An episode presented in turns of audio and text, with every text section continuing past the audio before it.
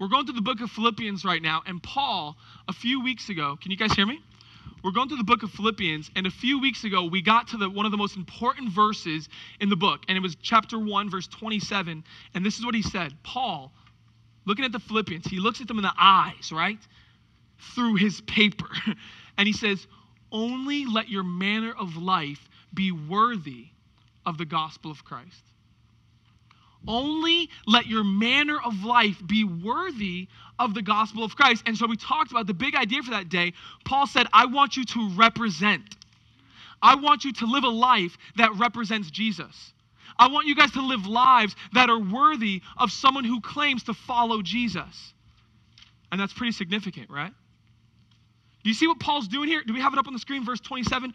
Paul's not only concerned with, with you guys knowing the right answers. Paul's not interested in a group of Christians who have all the right answers, they know all the right things to say, but they don't actually do anything about it. How many of you have met someone who's like a know it all? They know the right answers, but it never translates into their real life, right? It's like, wait, I'm glad you know all the right answers. I'm glad you know all the right answers, but like, so what? What difference does that make in your life? And so, Paul, he's saying here, don't be a group of Christians that you get all the right answers, but you don't have any of the right living. You, you hearing me? Paul wants us to live lives. He wants our lives, our physical lives, to look a certain way that represent the gospel. And here's what he does. Here's the beautiful part. He doesn't simply give you instructions on how to live that life, he includes the pictures. He doesn't simply tell you, young men and young women, live like this, live a life that is worthy. He says, no, no, let me show you what a life looks like that is worthy. And so, all throughout the book, we've gone through the last couple weeks, he gives you these examples, right? He gives you word pictures. He's like, Exhibit A, myself, right? And he's like, here's what it looks like to live a life that is worthy of the gospel. And he talks about how he's in prison, but he's rejoicing. And for him, he doesn't care if he dies or if he lives, it's all about Jesus. So he points to himself as an example. And then do you remember the next week who he pointed to as an example? Jesus, right? He's like, he gives the instruction. Guys, look, he gives the instruction be humble. That's what it looks like to represent. But he doesn't just give you the instruction, he gives you the picture. He says, like Jesus and he talks about uh, the, the picture of Jesus Christ being God. Remember, we were up here? And he's like, he was being God in all of his glory, and he descended lower and lower to the point of death, even death on a cross, remember? And now, today, ladies and gentlemen, today we have a new picture. Today we have a new illustration. There's a new picture that Paul points to, and it's his homeboys, Timothy and Epaphroditus and you guys are about to meet him, okay? You're about to meet these two guys, and uh, I personally wish I knew him because who has the name of Epaphroditus? Like, seriously, what do you call that for a nickname, yo? Hey, Pap, EPAP, yo, Pafro. I wonder if Pafro had an afro. That would be kind of tight, right?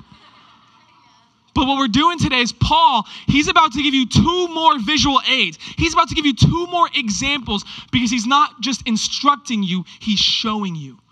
And so let's check out the pictures. You guys ready? Philippians chapter 2, starting in verse 19. Follow along, they should be on the screen. I hope in the Lord Jesus to send Timothy to you soon, so that I too may be cheered by news of you. For I have no one like him who is genuinely concerned for your welfare. For they, they all seek their own interests, not those of Jesus Christ. But you know, say, you know, say, you know but you know Timothy's proven worth. How, as a son with a father, he has served with me in the gospel. I hope, therefore, to send him just as soon as I see how it will go with me. And I trust in the Lord that shortly I myself will come also. Verse 25 I have thought it necessary to send to you Epaphroditus, my brother and my fellow worker and my fellow soldier, and your messenger and minister to my need for he has been longing for you all, and he's been distressed because you guys heard that he was ill. Indeed, he was ill, he nearly died, but God had mercy on him, not only on him, but on me also, lest I should have sorrow upon sorrow. And so I'm the more eager to send him uh, to you, therefore, that you may rejoice at seeing him again, and that I may be less anxious. And so, Philippians, so receive him in the Lord and honor such men. For he nearly died for the work of Christ, risking his life to complete what was lacking in your service to me. And so here's what we're doing. We have these two homeboys, right? Timothy and Epaphroditus. And Paul is giving us a picture of someone who is living out the gospel.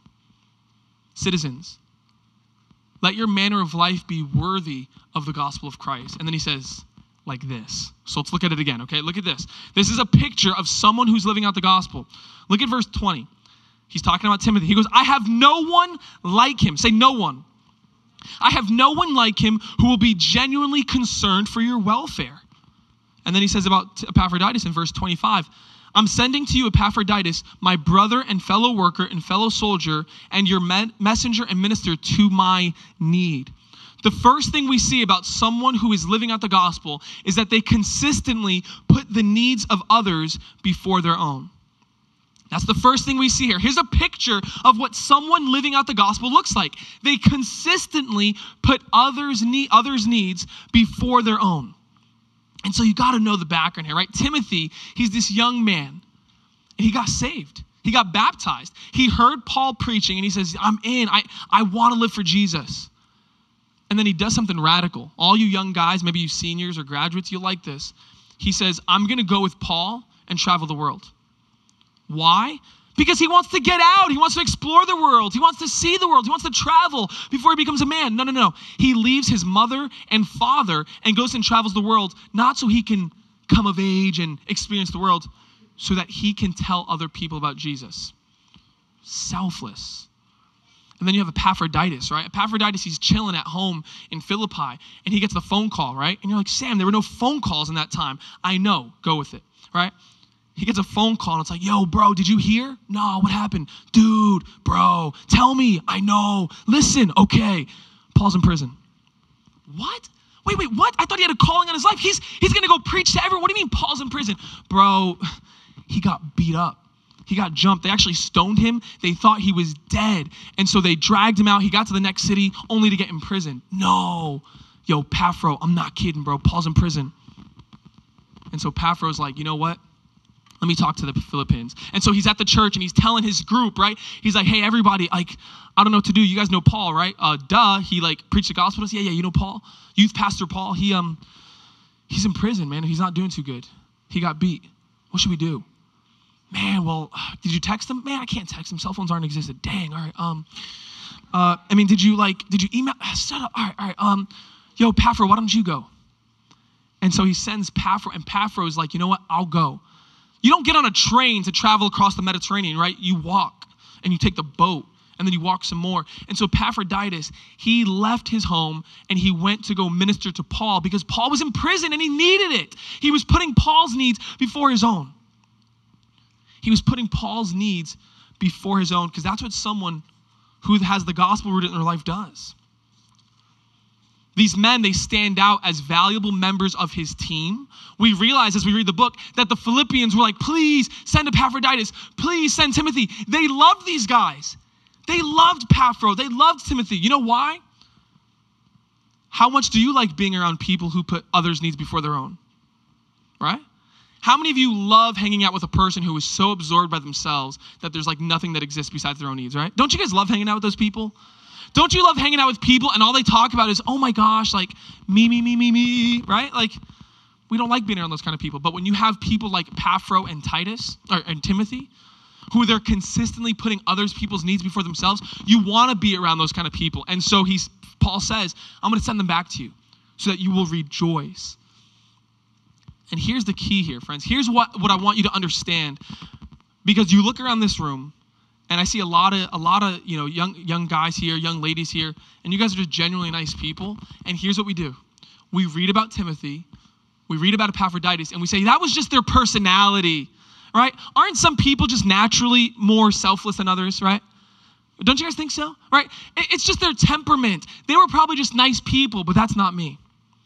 And the reality is, friends, the reason why they put others people's needs before themselves it wasn't because of their temperament it wasn't because of their personality it's because they had the truth of the gospel rooted in their hearts and here's the gospel Jesus is looking out for your best interest, so you don't need to. Jesus is putting your needs before his own. He put your salvation, he put your life, he put your eternal destination in his hands. And friends, when you understand the gospel, when you have the reality, the beautiful reality that God is taking care of us, you are instantly freed from the addiction to yourself. When you have the reality of the gospel truly understood in your heart and it explodes in your heart, you're now free from having to get mine. You're free from looking out for number one because you say, you know what? I don't have to put my life in my hands because Jesus put my life in his hands. And so that's what they have here. These are two men that are consistently putting others people's needs before their own. Do you want to preach? Like, you sure? I mean, because you look good up there. That was good. All right. That's the first thing we see, right? That's the first thing we see. Let's keep going here. Look at verse 21, all right? Look at verse 21, number two. For they all seek their own interest, not those of Jesus Christ. So receive him in the Lord with all joy and honor such men, for he nearly died for the work of Christ. This is the second thing we see. Do you guys see the picture? Do you see the pictures, right? Timothy and Paphro? Right? I hope that's not blasphemous to give a biblical character a nickname, but I really like that nickname. Are you guys jiving with that? All right, so you got Timothy and Paphro, and Paul is saying, remember, he's saying, here's what it looks like. Here's what it looks like to live out the gospel. And look at the second thing we see. These men are living lives, their, their lives are committed to a cause that is bigger than them. This is number two. Their lives are committed to a cause that is bigger than them. How many of you have been asked in your lifetime, what do you want to be when you grow up? right? yeah. Maybe they even add like a little condescending little boy. Right? And you're like, I'm four and a half. Don't disrespect me and my career aspirations, right? What do you want to be when you grow up?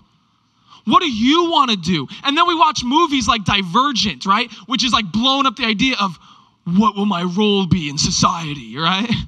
We watch movies like The Giver, and it's like, oh, Everybody wants to know, right? There's like an audience, and we come up onto the stage, and it's like, I'm gonna be given my gift, and I'm gonna be told what I'm gonna do in my lifetime. And friends, all of these things, all these questions and these movies, they blow up this idea, and we start to believe this reality. This is what you guys believe. You ready? We start to have the idea that the whole world is watching, holding their breaths, waiting for the most important decision your career path, right? The whole world is sitting by waiting for you to tell us all, what will you do with your life? Friends, what if the world was bigger than your specific job? What if life was actually more Uh, about more than just what you're going to spend 20 to 30 years doing to make money? What if? Imagine I, I, I, I come to youth group and I say, hey guys, oh man, I'm so excited. I just made my first appearance in a movie. And you're like, what? No. I'm like, yeah, dude, I'm actually a movie star. Don't tell anybody except everyone. and so I want you guys to come and see the debut of my movie. You guys all get free tickets to come see my movie. And you're like, yes, our youth pastor is a rock star because he's in a movie. And you're like, who else is in the movie? I'm like, Will Smith, Denzel Washington, right? You know, Leonardo DiCaprio. I call him DiCaprio, bro, right? But that's just because we're tight. You're like, shut up. Who else is in the movie with you, dude? Like, I would tell you, but you'd be so like jealous that Morgan Freeman's in the movie. Oops, did I just say that out loud? right? And you're like, shut up, I'm there. And you're going to the movies and you're like, dude, I'm so excited. Sam, he's in the movies. Sam is in the movies. And then you're like on the sidewalk and you're like standing next to movie stars and you're like, who are you here to see? Oh, I'm Leo's wife. And you're like, oh, Sam's my youth pastor. right? And you're so pumped because I'm pumped and I'm pumped and we're pumped and we're all pumped. And so we go into the movie theater and the credits and the lights come down. I guess that was Fox, right? Did I tell you Fox produced my movie? awesome. So the lights go down, the movie rolls. And it's a great movie, right? Will Smith, he's like blowing stuff up, right? And he's like the last human on earth but then he like hits a reset button because Morgan Freeman is God and speaks everything back into existence. And then Leonardo DiCaprio is like this con artist who doesn't really know what he is, and he's just like, is he insane or is he for real? And the movie's awesome. And in the last scene of the movie, oh man, dude, here it is. The last scene of the movie, all the movie stars are walking through this park, right? And the camera pans, and sitting on the bench as the camera pans is me. and I'm reading a book. And I stand up, right? And I stand up and I'm like, Boo! Did you see me? Everybody, thank you for being here. Thank you, right in the middle of the movie theater. Thank you so much for coming to my movie. Hey, autographs afterwards. I'll be in the back. All right. And everybody's like, who is this crazy guy? And I get escorted out. I don't know why, right? They must not recognize me. Some of you and some of us, we live our lives as if the big picture is about us. And in reality, we're a tiny little subplot in the grand narrative. Friends, what you want to do when you grow up, how you're going to spend the 20 to 30 years of your career, that is a blip on the radar, and there is a much bigger picture going on, friends. And here's the big picture God has created humanity, and even though they've sinned against him and spit in his face, he's saving them. That's the movie. That's the big picture. That's what it's all about. And so, why are we living, friends? Why are we believing the lie of our culture that the most important thing in the world is what's going on right here?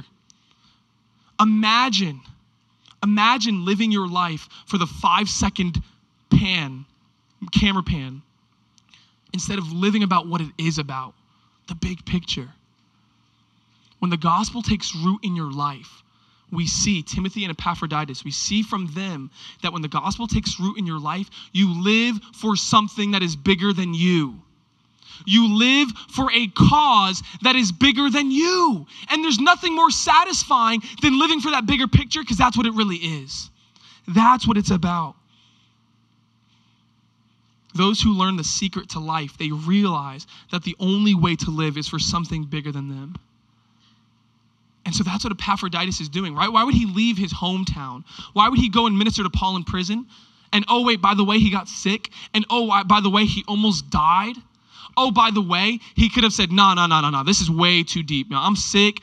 I got needs. I got to go home. And just, man, Paul, good luck. He continued to press through because when you get a big picture, when you understand that when you're so deeply committed to a cause that is bigger than you, all of the obstacles and all of the difficult situations, those don't matter anymore. You're willing to go to a different part of the world.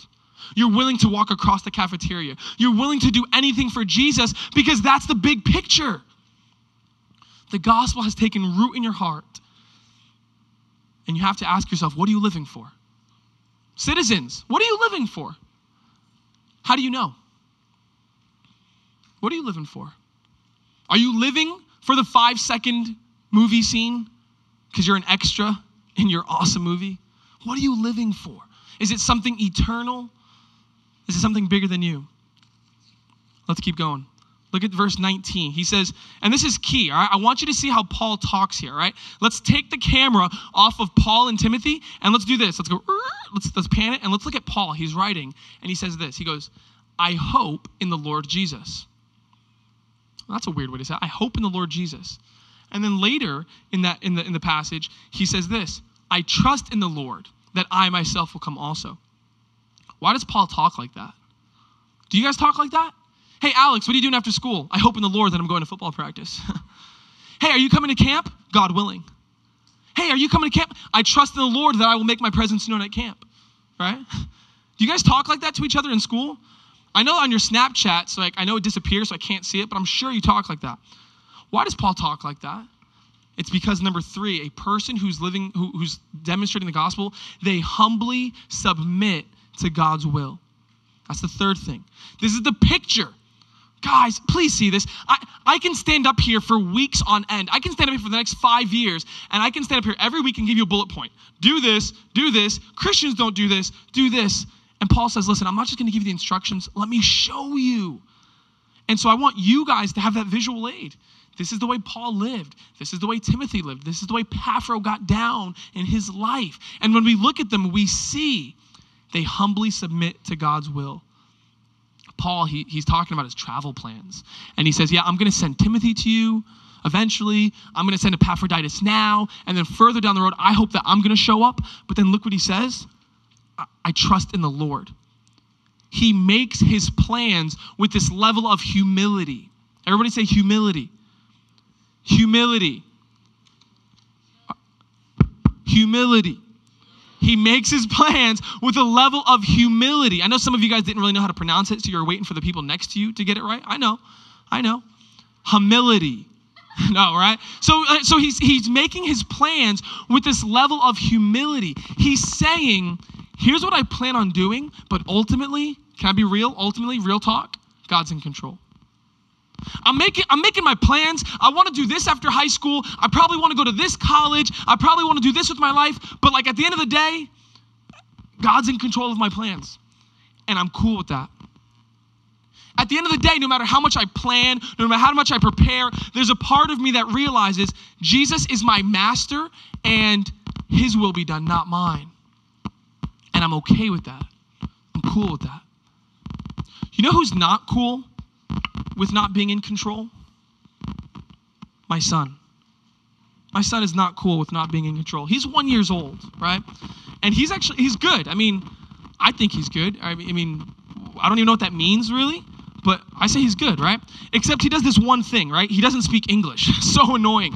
And so when I'm trying to talk to my son Micah, I, you know, I'm trying to be a reasonable adult. I'm like, hey, Micah, you know you're not allowed to play with the outlets because of the electrical currents running through the walls. So please don't do that, right?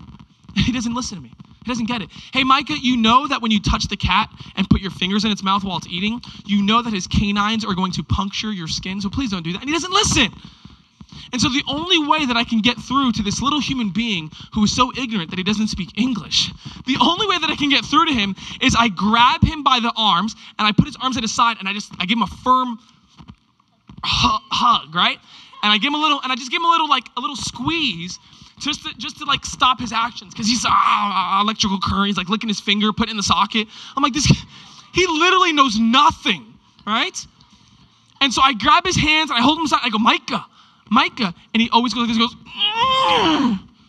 he does that. I'm not kidding. I should have video evidence for you next week because he'll do it tonight. Unless he's in bed. He should be in bed. I hope he's in bed. God, please, Lord will. He's in bed. And so I hold his hands at his side and he feels constricted because he realizes in that moment, I'm not in control. My will is not being done. There is someone else who's imposing his will. Who is this guy? I made you, right? I imagine God saying that, right? When like people are like, Christianity is stupid. Who are you? And God's like, I made you. right? I now understand God's heart so much more because I have a kid, right? Like that's kind of hilarious. I made him. Should I not get to control every single thing he does? I mean, I know that's never mind. Parenting. I'm ranting right now. Anyway, so I hold him at his side, and he has this realization I'm not in control. I have desires, I have some tentative plans, but my father is imposing his will over mine and he overrid my will. Mike is not okay with that, but we see that a person who's living out the gospel is 100% okay with that. And that's what Paul's doing. He says, Man, I'm planning on doing this, but you know what? If God intervenes, if God stops it, if he sends me somewhere else, I trust the Lord. I hope in the Lord. Let's look at the last thing. Number four, the fourth thing that we see a person who's living out the gospel. Look at verse 22. Verses 22. He says about Timothy, he says, You know, so you know, you know Timothy's proven worth, how as a son with a father, he has served with me in the gospel. A son, everybody say son, father. Whoa, there's a partnership there. And then he looks at Epaphroditus and he says, I love this line. This is going to be like my, new ta- my newest tattoo for my new small group, right? Hashtag the brotherhood. Look what he says. He goes, He's my brother and fellow worker and fellow soldier. The fourth thing we see, friends, those who are living out the gospel, they develop gospel centered community. How many people know that when Paul said, Yo, this dude, he's my brother, he's my fellow soldier, he's like my, what's the other word in there? Who has their Bible open? My brother, my fellow worker, right? How many people know they were more than Facebook friends? Right? Paul was more than Facebook friends with these dudes. He did more than Snapchat with them on the weekends. I'll never forget, we were at a, a student leader meeting. No, no, no. It was, it was some dudes hanging out in my office, and they, we were talking about who's coming to camp, and they were like, oh, yeah, that guy's coming to camp. And I go, what's his name? I don't know. You know that guy with the thing? I go, what's his name? I don't know. I just follow him on Snapchat. I'm like, you don't even know the guy's name, right? Like, alert, alert, something's wrong here. That's not what Paul is saying here. Paul has developed these friendships, he's developed this brotherhood, and they are gospel centered. Do you guys know how to make friends? No, no, you really know how to make friends? I I was like that kid when I got to college, something snapped in me and like I no longer was just chill. Like in high school, I was class clown, I was relaxed, I loved me. And then I got to college and I hated me. I still hate my college self, right?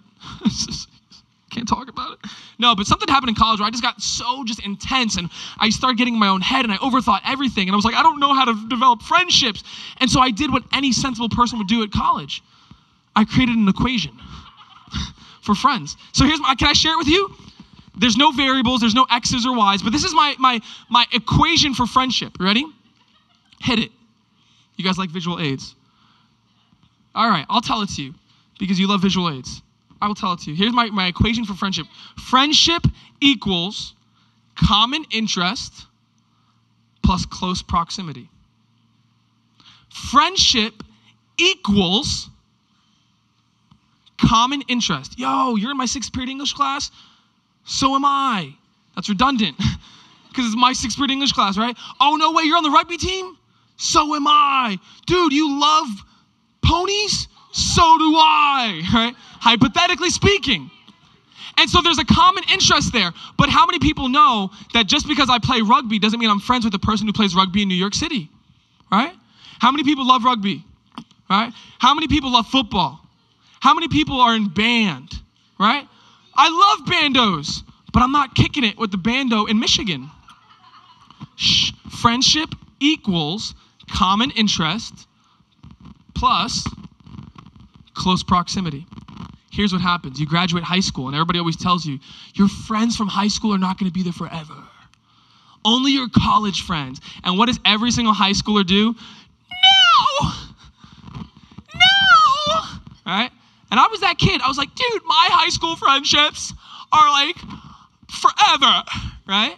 And then we put on like Michael W. Smith, cause your friends are friends forever. And then we go to like senior night, and then like we give out roses and M and M's, and we're like, that seals our friendship forever. But what happens? What was our common interest? We were in the same school, in the same class and program. What was our close proximity? Union High School, Mountain View High School. You remove one of those pieces of the equation, what happens? Does not equal friendship.